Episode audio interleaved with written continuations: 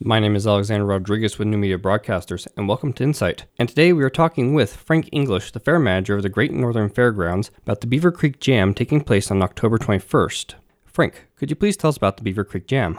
All right, so Beaver Creek Jam is going to be held October 21st in the Bigger Better Barn at the Great Northern Fairgrounds. We have the band Rail, the first band to win the MTV uh, video challenge of some sort, and they won a bunch of money and got an opportunity to tour around with bands like Def Leppard. Then we have Blue Tattoo, also a very popular band around Montana, mostly known for their shows at Rockin' the Rivers. And then we have Purple Evolution, which is another all Montana band, but it's a deep purple cover with locals like Stuart McKay and Steve Keller from the radio stations in Great Falls.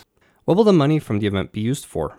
The money for the Beaver Creek Jam, we're pulling up for the Veteran Memorial Campground we'd like to build in Beaver Creek Park.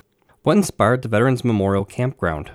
Well, there's everybody has campgrounds in the Beaver Creek Park, from memorials to the HPPA to Fireman's Campground, Lions, Pagers. Well, there was no veterans campground, and so we found a place that would make a great campground, and we thought the veterans earned it, that we should probably have something like that out there for them.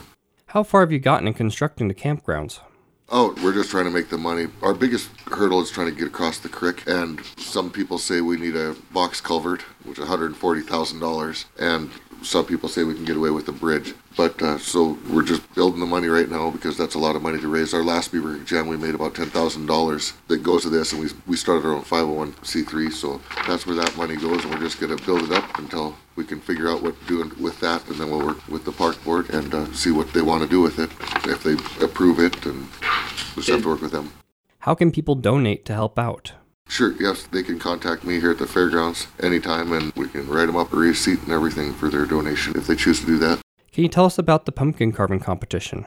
All right, so at the Beaver Creek Jam, where there's going to be games and prizes for everybody, but also there will be a pumpkin carving competition sponsored by Gary and Leo's IGA. They're donating me 30 pumpkins, and we figure we'll have a pumpkin carving competition for the kids. And then when you're done, you get to take your pumpkin home, and you have 10 days before Halloween to enjoy your freshly carved jack o' lantern. How did your partnership with Gary and Leo start? No, Gary and Leo's always sponsors about everything. They really are hometown proud people. They're anything I want up here, the, from the fair to trunk or treats to concerts to whatever. They've they got my back usually on about everything I do up here. Can people purchase tables at the event?